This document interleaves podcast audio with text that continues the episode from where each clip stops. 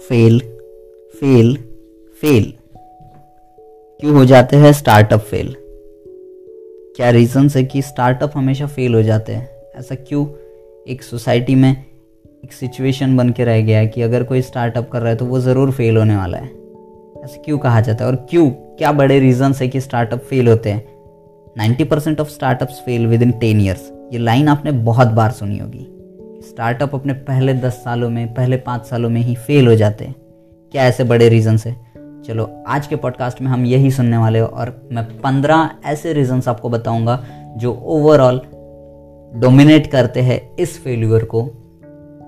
और इन्हीं सारे रीजंस की वजह से मैक्सिमम स्टार्टअप्स अपने रास्ता बीच में ही छोड़ देते हैं और वो फेल हो जाते हैं। ऐसा क्यों कहते हैं? चलिए जानते हैं। तो hello friends welcome back again to the start मैं हूँ चेतन और आप सुन रहे द स्टार्ट पॉडकास्ट जैसे कि A P J Abdul Kalam sir का एक कोट है, वो कहते हैं कि रीड फेल्यूर स्टोरीज कि हमें फेल्यूर की स्टोरीज रीड करना चाहिए, हमें पता होना चाहिए। हम एक ब्राइट साइड तो देख लेते हैं, लेकिन एक डार्क साइड को और डार्क साइड का मैकेनिज्म नहीं समझ पाते कि हम फेल कहाँ पर हुए तो उसी के लिए आज का ये पॉडकास्ट है फेल्यूर पर. Yes why do startup fail जो पंद्रह रीजन मैं आपको अभी बताने वाला हूँ, वो इस तरीके से है। चलिए जानते हैं। Number one no market need yes forty two percent of startup ऐसे हैं जिनकी मार्केट को ज़रूरत है ही नहीं। यस ये कुछ यूनिक आइडिया के पीछे भागते हैं। कुछ ऐसा बनाने की कोशिश करते हैं कि जिसको मार्केट की नीड ही नहीं है। तो फ़र्स्ट ऑफ़ ऑल इनके लिए सबसे पहली बात है कि do proper research and create demand अगर आपके प्रोडक्ट की डिमांड ही नहीं है तो उस मार्केट उस प्रोडक्ट की मार्केट में ज़रूरत नहीं होगी। तो पहले डिमांड क्रिएट करिए आपके प्रोडक्ट के लिए, उसके लिए प्रॉपर अवेयरनेस फैलाइए और फिर काम करिए। Yes first is no market need जो कि 42 परसेंट ऑफ़ स्टार्टअप ऐसे जो इस वजह से फेल हो जाते हैं। Number two run out of cash 29 percent ऐसे स्टार्टअप होते हैं जो कैश की वजह से पीछे छूट जाते हैं। ऑब्वियस सी बात है बड़े बड़े आइडियाज़ हम पकड़ते हैं एग्जीक्यूट करते नहीं हैं बराबर टाइम पे और कैपिटल सही तरीके से नहीं मिल पाता या फिर इन्वेस्टमेंट सही प्रॉपर तरीके से नहीं मिल पाती है, उसकी वजह से run out of cash third not the right team yes ये टॉप थ्री मेन रीजंस में आता है कि आपकी टीम अगर राइट नहीं है, आपका प्रॉपर टीम मैनेजमेंट नहीं है, आपके को फाउंडर सही नहीं है, या आपकी जो कोर टीम होती है इनिशियल टाइम की, वो सही नहीं है, अगर एक दो लोग भी प्रॉपर नहीं है तो वो वर्क अच्छे से नहीं होगा। मैनेजमेंट उस तरीके से होता ही नहीं है। तो आपको प्रॉपर टीम होना ये बहुत ज़्यादा इंपॉर्टेंट बात है। Twenty three percent of startup India में ऐसे होते हैं और दुनिया में भी ऐसे होते हैं जो फेल हो जाते हैं अपने इनिशियल टाइम में। इन्हीं चीज़ों के वजह से आपके पार्टनर्स के बीच में, आपके को फाउंडर्स के बीच में बराबर तरीके से अंडरस्टैंडिंग होना बहुत ज़रूरी है। नंबर फोर कंपटीशन यस काफ़ी टाइम ऐसा होता है कि जो एग्जिस्टिंग प्रॉब्लम है, उस एग्जिस्टिंग प्रॉब्लम को सॉल्व करने के लिए एक थोड़ा सा अलग तरीके से रिवर्स इंजीनियरिंग करके रिवर्स तरीके से सोच के एक यूनिक सॉल्यूशन निकाला जाता है। और ट्राई करते हैं कि वो लोग इस तरीके के सॉल्यूशन से मार्केट की प्रॉब्लम को सॉल्व कर देंगे। बट उसी फ़ील्ड से रिलेटेड उसी सेक्टर से रिलेटेड जो बड़ा स्टार्टअप या फिर बड़ा जायंट बिज़नेस ऑलरेडी अवेलेबल है तो ऑब्वियस सी बात है उनके लेवल की सर्विसेज़ या उनके लेवल की क्वालिटी पे आप पहले दिन नहीं पहुँच पाओगे। तो ये रास्ता जो है वो लंबा ज़रूर होने वाला है। तो आपको कंपटीशन से डरना नहीं है। आपको अपनी प्रोसेसेस को डिफाइन ठीक तरीके से करना है, अपनी प्रोसेस साइकिल को ठीक तरीके से डिफाइन करना है और फिर कंपटीशन को लड़ना है कंपटीशन को फेस करना है। कंपटीशन से डरो मत। Number five pricing and cost issues pricing के इश्यूज़ बहुत होते हैं।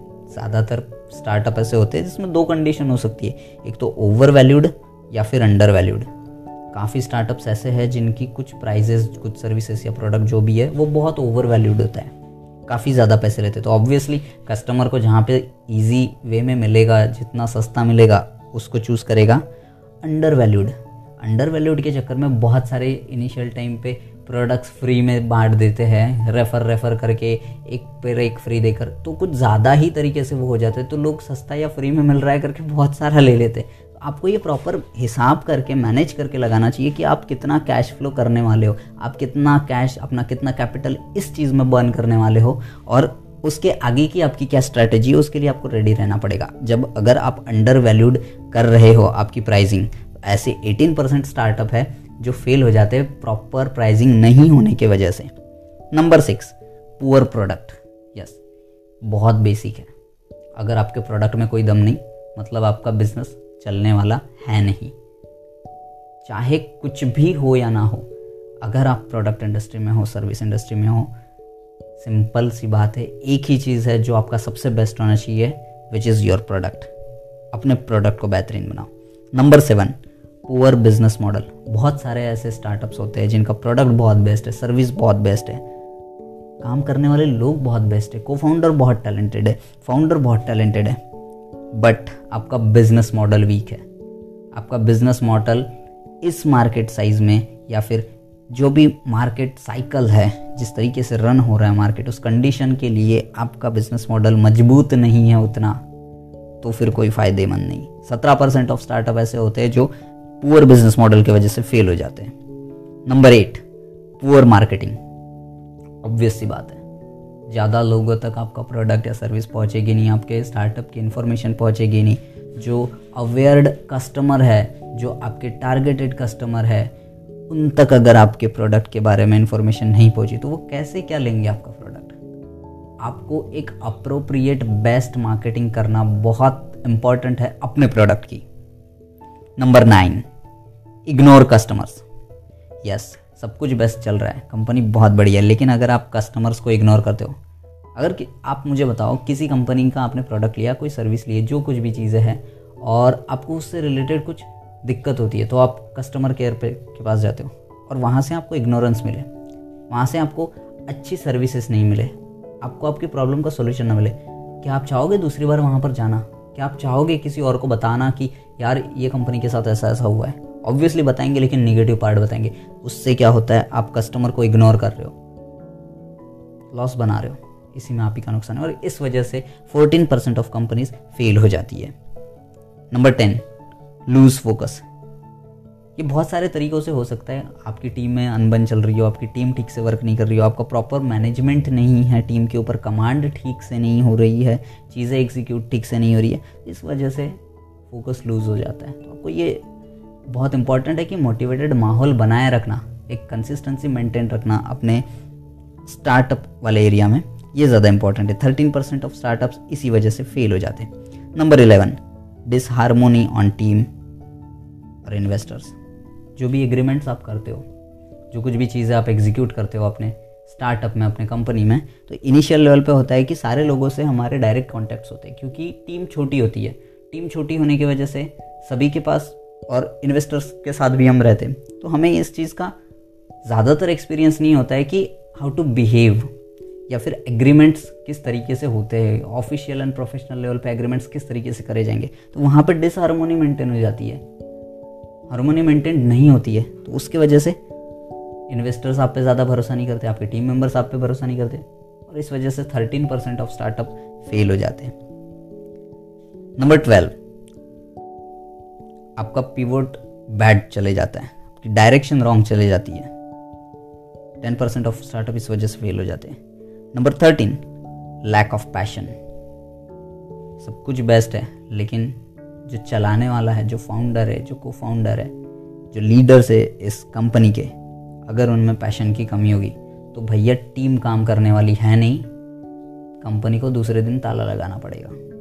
इसीलिए फेल हो जाते पैशन आपका कम नहीं होना चाहिए अगर आप किसी कंपनी के ओनर हो, किसी स्टार्टअप के ओनर हो।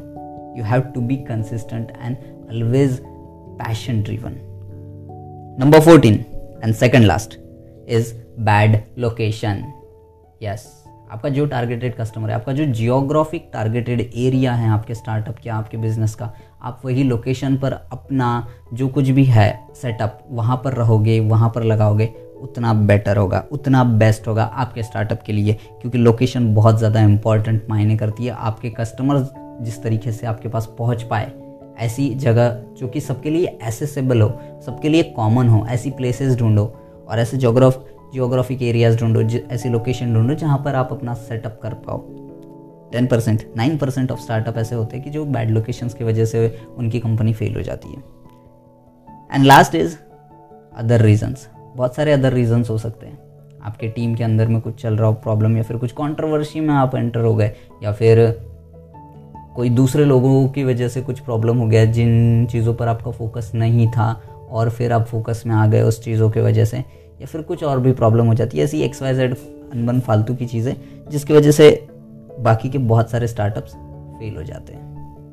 कोशिश करो ये टॉप 15 रीजंस जो है, ये रीजंस अगर आपको कहीं पर अपने स्टार्टअप या अपनी कंपनी में नज़र आ रहे हैं, या फिर आप इनिशियल स्टेज पे कुछ स्ट्रक्चर बना रहे हो अपने बिज़नेस के लिए और इन चीज़ों की अगर कमी है तो try to fill this words first in words को क्लियर करो सोल्यूशन मिल जाएगा और इनमें से कुछ प्रॉब्लम्स के सोल्यूशन मैंने ऑलरेडी कुछ ऐसे पॉडकास्ट रिकॉर्ड किया हो जिनका सॉल्यूशंस आपको मेरे कुछ पॉडकास्ट में मिल जाएगा, जाकर देखो मेरे स्टार्टअप की प्लेलिस्ट में और शेयर करो. दैट्स इट अगर आपको लगता है कि किसी भी तरीके से ये इन्फॉर्मेशन आपके लिए इन्फॉर्मेटिव थी और किसी भी तरीके से ये पॉडकास्ट आपके लिए हेल्पफुल साबित होता है तो प्लीज़ शेयर करिए अपने फ्रेंड्स को लाइक करिए और आपके कुछ सवाल हो तो आप कमेंट करके मुझसे पूछ सकते हो. मैं कोशिश करूँगा उन चीज़ों का आंसर करने का और तब तक के लिए मिलते हैं नेक्स्ट पॉडकास्ट में. Tada bye stay calm stay productive